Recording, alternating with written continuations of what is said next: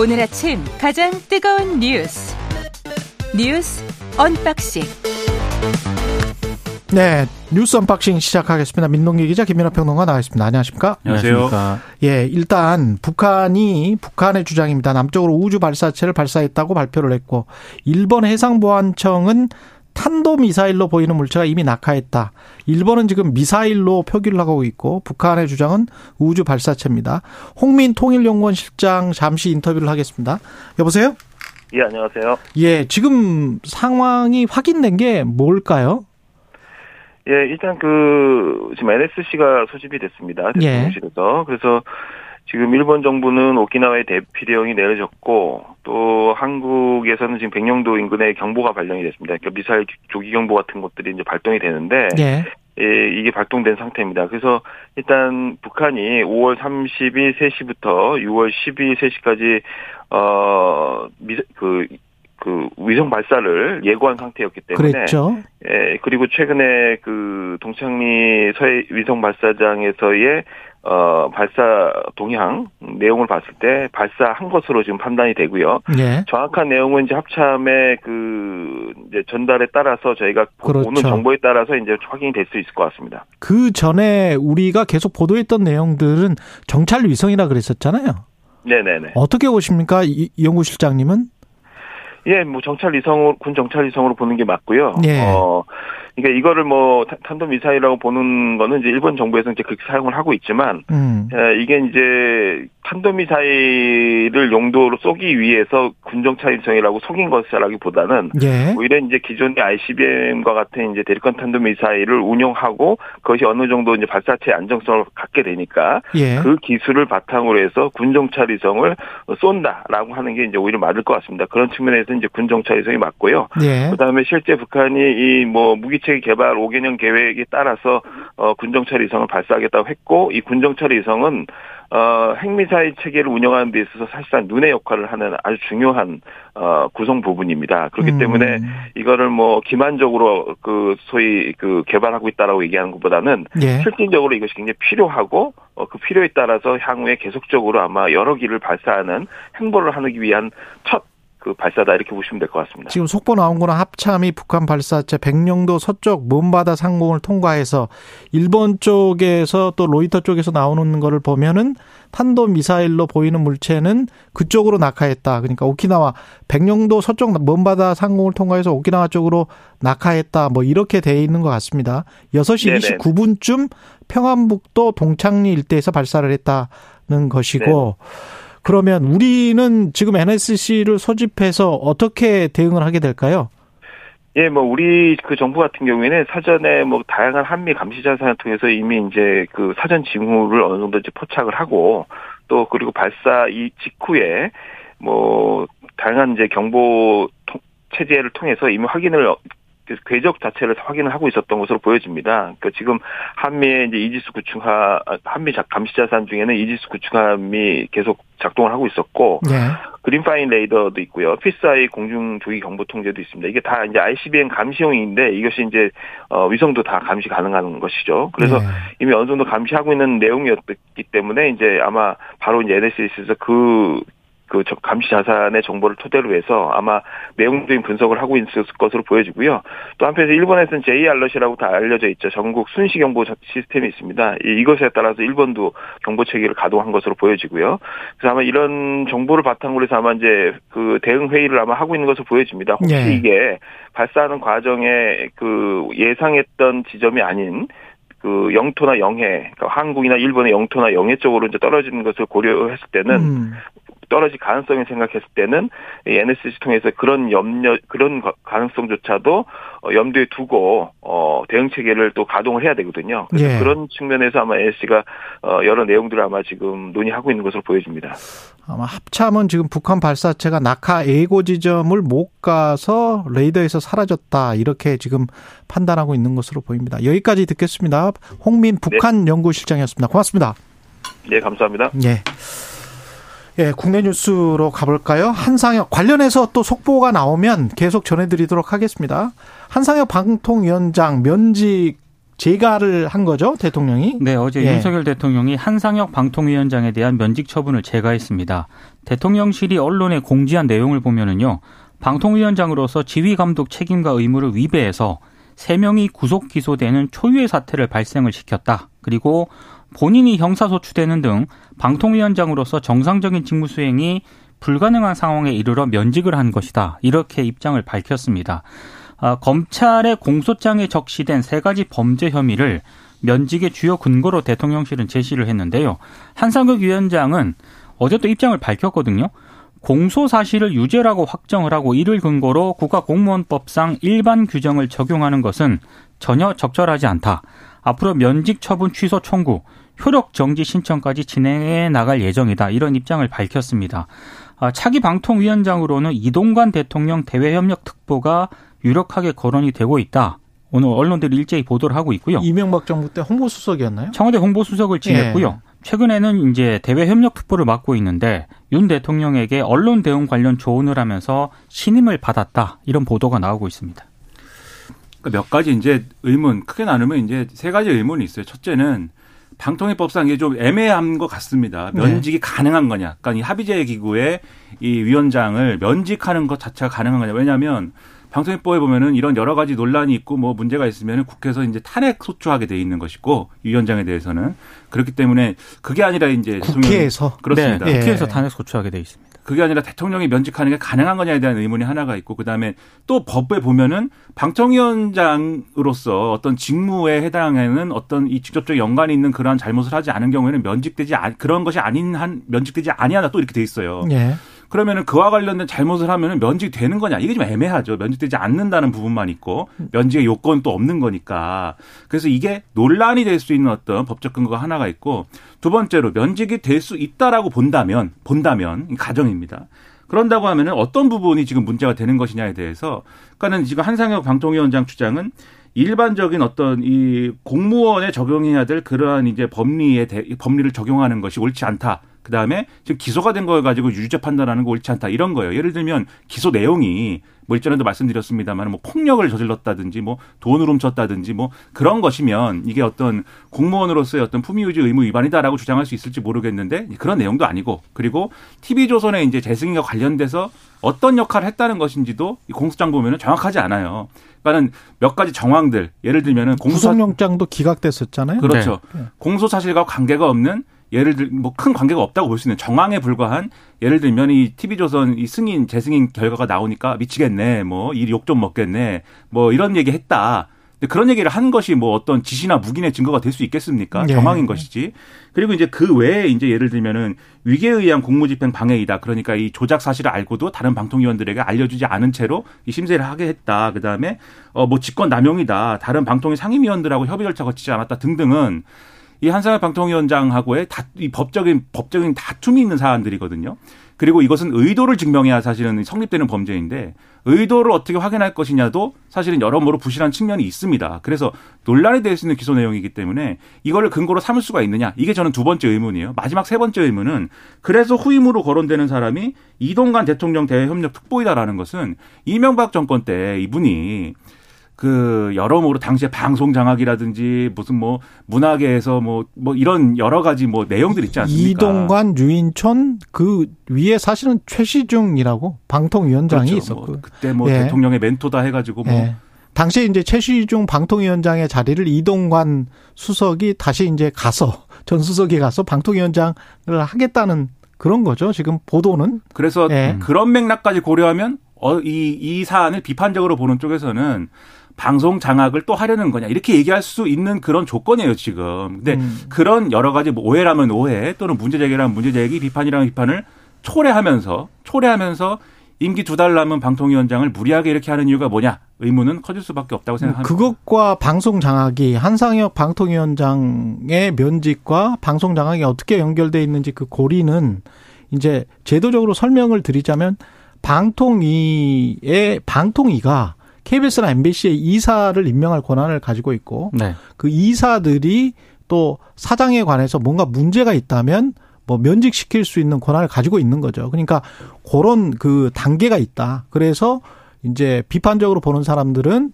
방통위원장을 교체를 함으로써 이사회를 교체를 하고 이사회를 교체해서 사장을 교체를 하고 사장을 교체해서 방송 전체에 어떤 프로그램이나 뉴스에 영향력을 끼치려고 하는 것 아닌가 그렇게 지금 보고 있다는 거죠. 그리고 예. 그것도 있고 말씀하신 그게 이제 제일 큰 것 같고 예. 의심하는 쪽에서는 예. 또 하나가 YTN 문제가 있지 않습니까? YTN 지분 매각 그러니까 공기업 한정 KDN하고 한국 마사회가 소유한 지분 매각을 정부가 추진을 하는데 이것도 이제 대주주 적격 심사라든가 이런 것들을 방통위가 해야 된다는 거예요. 그래서 음. 이게 지금 방통위가 한상혁 방통위원장과 그러네. YTN도 방통위 사안이네요. 그렇죠. 예. 요게 지금 상황을 그대로 두면은 어 동수거나 최민희 방통 최민희 의- 위원을 지금 임명 안 하고 있으니까 여야 동수이거나 또는 야당 우위일 수 있는 이 상황을 근본적으로 바꾸기 위해서 하는 일 아니냐 음. 이런 의심을 하고 있는 거죠. 예. 그리고 군이 북한 우주 발사체 공중 폭발, 공중 폭발에서 추락 가능성 분석 중이다. 그러니까 제대로 뭐 어, 발사가 안 됐다, 성공하지 못했다 그런 뜻인 것 같기도 하고요. 군 정찰 위성을 만약에 발사를 했다면 예. 공중 폭발했다면은 그건 말이 안 되는 거죠. 실패한 그렇죠? 가능성도 있는 예. 거예요. 만약에 그게 공중 폭발을 했다면 그것은 이제 북한이 충분히 준비되지 않은 상태에서 이제 급하게 발사를 그렇죠. 했다라는 얘기가 되고 음. 그러면 이제 지금 이 북한의 발사 의도와 관련돼서는 여러 해석이 있지 않습니까? 근데 그 여러 해석 중에 우리가 이제 발사 성공한 것 이런 것들이 있기 때문에 좀 의식한 거 아니냐라는 해석도 있거든요. 이제 그런 것인지는 확인해 봐야 되겠지만 어쨌든 급하게 발사하다 보니까 충분히 준비가 되지 않은 상황이 아닌가 이렇게 추측이 좀 됩니다. 예. 그리고 경찰이 MBC 기자 집에 가서 이제 압수수색을 했고 그리고 MBC에 가서 또 압수수색을 하기는 한 거죠. 시도는 하- 했죠. 근데 보도국에 들어갔습니다. 보도공연에 들어갔죠. 네, 근데 네. 압수할 물품이 없는 것을 확인하고, 확인하고 빈손으로 철수했습니다. 국회 사무처도 압수수색했고 네. 예. 이유는 한동훈 법무부 장관의 개인정보가 유출이 된 혐의와 관련해서 이제 MBC 기자의 주거지, 국회 사무처, MBC 보도국 여기에 대해서 이제 압수수색을 했는데요. 이게 이제 어떻게 시작이 된 거냐면 김민석 서울 강서구 의원이 있습니다. 무소속인데요. 어, 한동훈 장관의 개인정보가 담긴 문건을 어, 지난 4월에 에, 서모 씨로부터 이게 받습니다. 근데 이 서모 씨가 어, 지금 그 한때는 그 열린공감 TV 있지 않습니까? 예. 그쪽에 이제 근무를 했던 그런 이력이 있는데 그래서 어, 김민석 강서구 의회 의원이 자신에게 이 문건을 건넨 서모 씨를 개인정보보호법 위반 혐의로 고발을 했거든요. 근데 고발을 했고 경찰이 이제 이걸 수사를 했는데 수사를 하니까 예, 당연히 이제 서모 씨도 압수수색을 하지 않았겠습니까? 그러니까 이 과정에서 MBC 임모 기자와의 연결고리를 확인을 했다. 그래서 이제 경찰이 압수수색에 나선 것이다라고 하는 게 이제 경찰의 입장인데 경찰의 판단은 MBC 임모 기자가 메신저로 열린공감 TV 쪽에 자료를 건넸고 이 자료가 당시 서모 씨에게로 넘어갔다. 이건 이제 경찰의 판단입니다. 예. 아, 그리고 이게 공교롭게도 MBC 임모 기자가 지난해 윤석열 대통령의 이른바 바이든 날리면 비속어 발언을 보도를 한 당사자거든요. 어. 그래서 국민의힘에 의해서 윤 대통령 명예훼손 혐의로 고발이 된 그런 상태였습니다. 아, 이미 고발된 상태였고. 예. 그래서 언론노조 MBC 본부가 어제 입장문을 냈는데요. 한동훈 장관 인사청문 관련 자료를 타사 기자에게 전달했는지는 수사 과정에서 확인될 사안이다. 그런데 기자 개인의 개인정보 유출 혐의로 MBC를 압수수색하는 것은 과잉 수사다 이렇게 비판을 했고 MBC도 이제 회사 명의의 입장문을 냈는데 어, 개인에 대한 수사를 이유로 그것도 공인인 국무위원 관련 정보를 이유로 어, 압수수색 영장을 집행을 하는 것은 사상 초유의 과잉 수사라고 좀 비판을 하고 있습니다. 음. 그러니까 일단 뭐 쉬운 것부터 말씀드리면 언론사의 이제 보도국과 관련된 압수수색은 그게 어떤 경우든 간에 이렇게 뭐 함부로 할 것은 아닌 것이죠. 뭐 영장이 나올 수는 있는데 영장이 나오더라도 집행 과정에서는 충분히 언론사와 충분한 협의를 갖춰서 이 좀 언론사를 존중한 방식으로 해야 된다라고 저는 생각을 하는 왜냐하면 언론이라는 것은 일반적으로 권력과 긴장 관계에 있을 수밖에 없는 존재인 것이고 그러다 보니까 이 보도국 내에는 언론 언론 입장에서는 권력이 불편할 만한 이 사건과 관계없는 여러 가지 정보라든가 여러 가지 취재원에 관련된 정보라든가 이런 것들을 갖고 있을 가능성이 상당한 거 아니겠습니까? 근데 그 취재원들은 또 민간인이거나 그렇죠. 뭐 우리가 꼭 그 이름을 숨겨야 되는 그런 익명의 제보자들도 굉장히 많고 그렇죠. 많죠. 근데 그런 것을 기자 그리고 컴퓨터 안에 정보 보고 시스템이 또 따로 다 있기 때문에 그리고 이 임모 기자가 정치부에 있었고 그다음에 경제부에 있었잖아요. 그러면은 그 각 부서별로 또 정보보호 창이 또 다르단 말이죠. 네. 주요 부서에 있었기 때문에 그런 것까지 다 뒤져서 혹시 별건 수사를 하게 되면 그러면 언론사 믿고 누가 제보합니까 이거? 그렇죠. 그래서 예. 이게 무슨 뭐 여당에 유리한 사안이냐 야당에 유리한 사안이냐를 가릴 거 없이 과거에 역대 언론사가 압수수색 대, 압수수색 대상이 돼서 그것을 실시했을 때 어서 오세요라고 한 언론사가 있었는가 한 군데도 없었고 그렇죠. 전 세계적으로도 사실 어디 독재 국가라든지 이런 언론 자유가 보장되지 않는 그런 나라를 제외하고는 함부로 하지도 않을 뿐더러 그것을 쉽게 허용하지 않습니다 언론사가 그런 점에서 본다면 이것을 경찰이 이제 그러한 고려 없이 막 쳐들어가듯이 한 것은 이렇게 될 수밖에 없는 사안이었다. 라고 이제 보이고요. 논란이 그리고 이게 간첩이나. 무슨 이적행위나 뭐 그 정도로 심각하다 국가보안법 위반이나 뭐 이런 게 아니고요. 인사청문회 자료는 제가 오랫동안 탐사보도 기자 생활을 하면서 뭐 제 기억에는 한 20년도 넘은 것 같은데 국회에 거의 도착하자마자 정치부나 탐사보도부 기자들이 거의 가져가다시피 가져가 버려요. 그러면서 같이 국회의원들과 함께 어떤 정부건 마찬가지입니다. 어떤 정부건 그게 보수 정부건 진보 정부건 간에 국회에서 그걸 함께 거의 검증을 하거나 뭐 거의 그 함께 검증한다고 볼 수가 있죠. 독자적으로 검증은 하지만 그 정도로 빠르게 검증을 해야 되는 그런 일이기 때문에 인사청문회 자료가 유출이 됐다. 물론 법적으로는 유출되면 안 되죠. 근데 그 언론사를 믿고 주는 거거든요. 그러면 이 20년 정도 된 이제까지의 국회와 언론사들 간의 관행 이거는 조선일보 한결에 다 포함돼서 말씀드리는 겁니다. 그래서 이제 논란이 좀 제기가 되는 대목이 이게 말이 되는가 왜- 싶어요. 왜 그럼 예. MBC 임모 기자에 대해서 이렇게 예. 압수수색을 하느냐. 예. 사실 바이든 날리면과 관련된 리포트를 하기도 한 기자지만 네. 예전에 MBC PD 수첩에서 검찰과 검찰 기자단의 유착 관계 의혹을 보도를 한 적이 있거든요. 그렇죠. 그때 당시 본인이 어. 이 임모 기자가 직접 얼굴을 드러내고 이제 실명 인터뷰했던 그런 기자거든요. 예. 그러니까 여러 가지가 좀 누적이 돼서 이렇게 좀 밑보인 게 아닌가. MBC 안팎에서는 이런 시각을 보이기도 합니다. 근데 이게 이제 사안이 어떤 사안이냐는 수사 내용을 좀 이 부분은 지금 앞서 말씀드린 이제 보도가 압수수색 부분은 그렇고 두 번째로 말씀드리려던 게 이 사안에 관련된 것인데 이 사안에 관련된 건 이제 언론 노조 입장대로 좀 수사를 지켜볼 필요가 있겠죠. 왜냐하면 뭘 가지고 지금 수사를 하는 건지를 우리가 모릅니다. 그래서 지금 한겨레 보도를 보면은 이 임모 씨가 이 MBC 기자인 임모 씨가 소위 뭐 뭐 이 유튜브 있지 않습니까? 열린 공감 TV 뭐 덧탐사 뭐 이런 이제 유튜브들이 있는데 이 유튜브들이 한동훈 장관 뭐 집에 찾아간다든지 뭐뭐 이런 일들이 있었잖아요. 예. 예를 들면 그런 식의 활동을 하고 있는데 임모 기자가 이들에게 이제 주소를 알려줬다. 그 준 거 아니냐. 아. 뭐 요것이 이제 경찰의 혐의다라고 한겨레는 썼는데 나머지 언론들 보면은 그런 건지는 모르겠습니다. 전달 경로가 어떻게 되는 건지.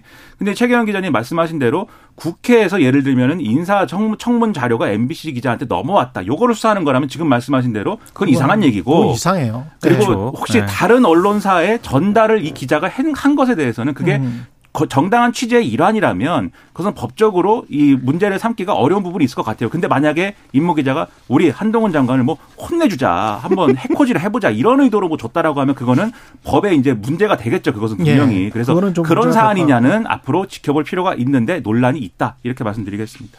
그리고 성관이가 오늘 특별 감사 결과 성관이는 지금 아들, 딸들 이게 좀 채용 비리인 거죠? 그러니까 선관위 간부들의 예. 자녀 특혜 채용 의혹이 불거지지 않았습니까? 예. 근데 원래 이제 자체 조사를 하기로 했었는데 원래는 한 여섯 명 정도로 하고 이제 생각을 했었거든요. 근데 자체 조사를 해보니까 추가로 더 확인이 됐습니다. 그래서 의혹 대상자가 10명 이상인 것으로 일단 파악이 됐기 때문에 오늘 아마 선관위가 입장을 발표할 것으로 보이는데 아, 외부 수사기관 의뢰로 자체 조사가 아니라 그렇게 이제 바뀔 것으로 일단 예상이 되고 있습니다. 아, 특히 이제 에, 특혜 채용 의혹 대상자가 박찬진 뭐 사무총장이라든가 송범석 사무차장, 신유영 제주 상임위원 등이 기존 여섯 명에서 추가로 더 확인이 됐기 때문에 아무래도 뭐 경찰이라든가 검찰에 좀 수사를 의뢰하는 방식으로 오늘 발표를 하지 않을까 예상이 됩니다. 저는 지금까지 선관위에 제기된 어떤 문제제기나 이런 것들 중에는 뭐 정치적 목적의 공격도 있었다라고 생각을 하는데 이 문제는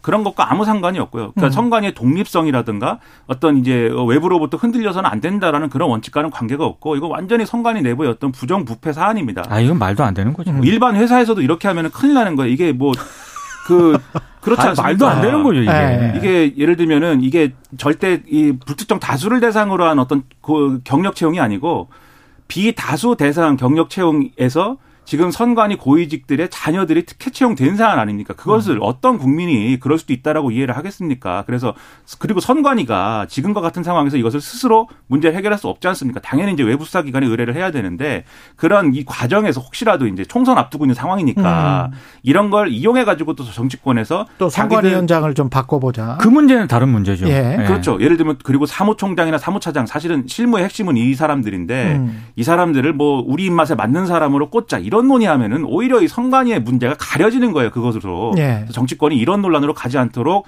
이 선관위 문제는 수사기관이 엄정하게 수사를 해라. 이렇게 목소리를 내는 것이 타당하다고 생각을 합니다. 보니까 늘공들의 부정 채용 논란과 관련해서 어공들을 바꾸자.